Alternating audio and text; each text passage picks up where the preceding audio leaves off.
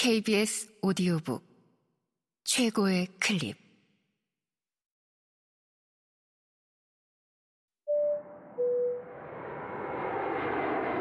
KBS 오디오북.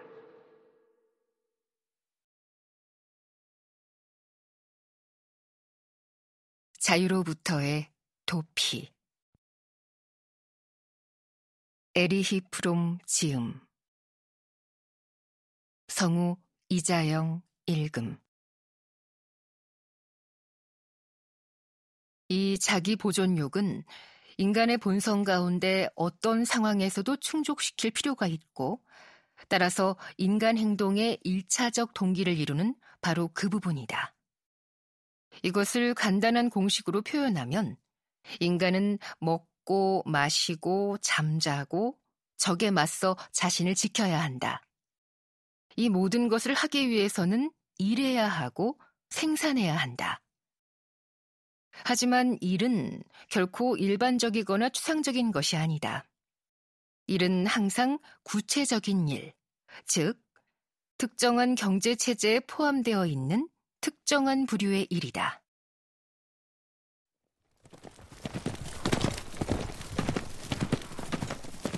사람은 봉건주의 체제에서 노예로 일할 수도 있고, 인디언 마을에서 농부로 일할 수도 있고, 자본주의 사회에서 사업가로 일할 수도 있고, 근대적인 백화점에서 점원으로 일할 수도 있고,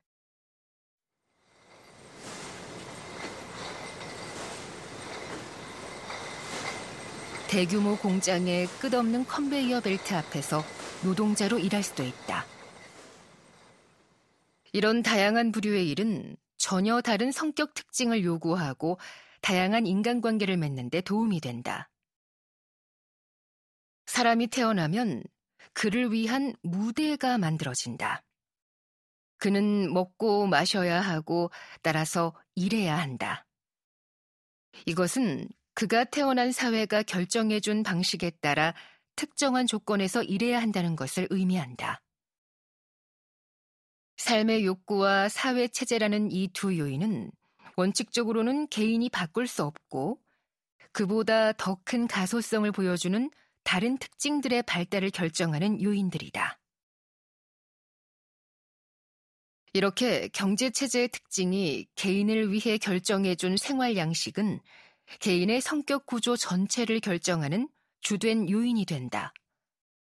반드시 충족시켜야 하는 자기 보존욕은 그가 살아가야 하는 생활 조건을 받아들이도록 강요하기 때문이다.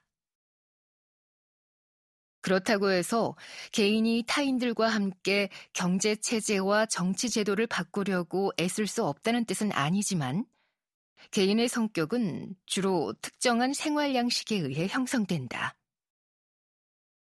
개인은 어린 시절에 특정한 사회나 계층의 전형적인 특징을 모두 대표하는 가족을 통해 이미 특정한 생활 양식에 직면했기 때문이다. 인간의 본성에서 반드시 충족시켜야 하는 부분은 생리적 욕구만이 아니다. 그에 못지않게 강력한 또 다른 부분도 있는데, 육체적 과정이 아니라 인간의 생활 양식과 습관의 본질 그 자체에 뿌리를 두고 있는 이 부분은 바로 외부 세계와 관계를 맺고자 하는 욕구, 고독을 피하려는 욕구다. 육체적 굶주림이 죽음으로 이어지듯 완전히 혼자 고립되어 있다는 느낌은 정신적 분열을 초래한다. 이렇게 타인과 관계를 맺는 것은 신체적인 접촉과는 다르다. 개인은 육체적 의미에서는 오랫동안 혼자 지내면서도 어떤 견해나 가치관 또는 적어도 남과 교감한다는 느낌과 소속감을 줄 수 있는 사회 활동에 관여할 수 있다. 반면에 사람들과 어울려 살면서도 완전한 고독감에 사로잡힐 수 있고 이 고독감이 일정한 한계를 넘으면 정신분열증을 비롯한 정신 이상을 초래할 수 있다. 가치관, 상징, 행동 양식과의 이런 관계 결핍을 정신적 고독이라고 부를 수 있고 정신적 고독은 육체적 고독만큼 참기 어렵다고 말할 수 있다. 아니, 그렇다기보다 육체적 고독은 정신적 고독도 함께 의미하는 경우에만 견딜 수 없어진다고 말할 수 있다. 외부 세계와의 정신적 관계는 다양한 형태를 띨 수 있다. 수도원의 독방에서 신을 믿는 수도사와 독방에 갇혀 있으면서도 동지들과 일체감을 느끼는 정치범은 정신적으로 혼자가 아니다. 지극히 이국적인 환경에서도 야회복을 입고 있는 영국 신사, 동포들과 완전히 격리되어 있는데도 조국이나 그 상징과 일체감을 느끼는 소시민도 정신적으로는 혼자가 아니다. 외부 세계와의 관계는 고귀할 수도 있고 하찮을 수도 있지만 아무리 천박한 행동 양식과 관계를 맺더라도 혼자인 것보다는 훨씬 낫다. 종교와 민족주의는 어떤 관습이나 믿음 못지않게 터무니없고 수치스럽지만 개인을 타인과 연결해주기만 한다면 인간이 가장 두려워하는 고독에서 벗어날 수 있는 도피처가 될 수 있다. 정신적 고독을 피하고자 하는 강렬한 욕구는 발자크가 쓴 발명가의 고뇌의 다음 대목에 가장 생생하게 묘사되어 있다. 하지만 한 가지는 알아두어라. 아직 유연한 내 마음에 그것을 깊이 새겨 놓아라. 인간은 고독을 두려워한다는 것을. 그리고 모든 고독 중에서도 정신적 고독이 가장 끔찍하다는 것을. 초기의 은자들은 신과 함께 살았다. 그들은 가장 인구 밀도가 높은 정령들의 세계에서 살았다.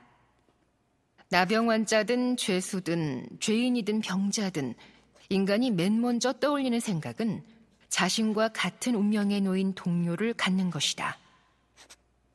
삶 자체인 이 욕구를 충족시키기 위해 그는 자신의 힘과 능력, 삶의 에너지를 모조리 쏟아붓는다.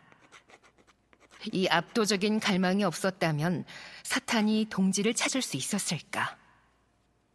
이 주제에 대해 신라권의 프롤로그가 될 만한 서사시 한 편을 쓸 수도 있을 것이다. 밀턴의 신라권은 반역에 대한 변명에 불과하기 때문이다.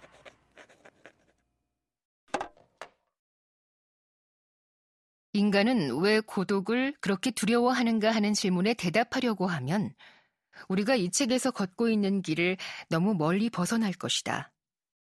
하지만 타인들과 일체감을 느끼고자 하는 욕구가 뭔가 신비적인 성질을 갖고 있다는 인상을 독자에게 주지 않기 위해 그 대답이 존재한다고 생각되는 방향을 가르쳐 주고 싶다. 한 가지 중요한 요소는 타인들과 협력하지 않고는 살아갈 수 없다는 사실이다.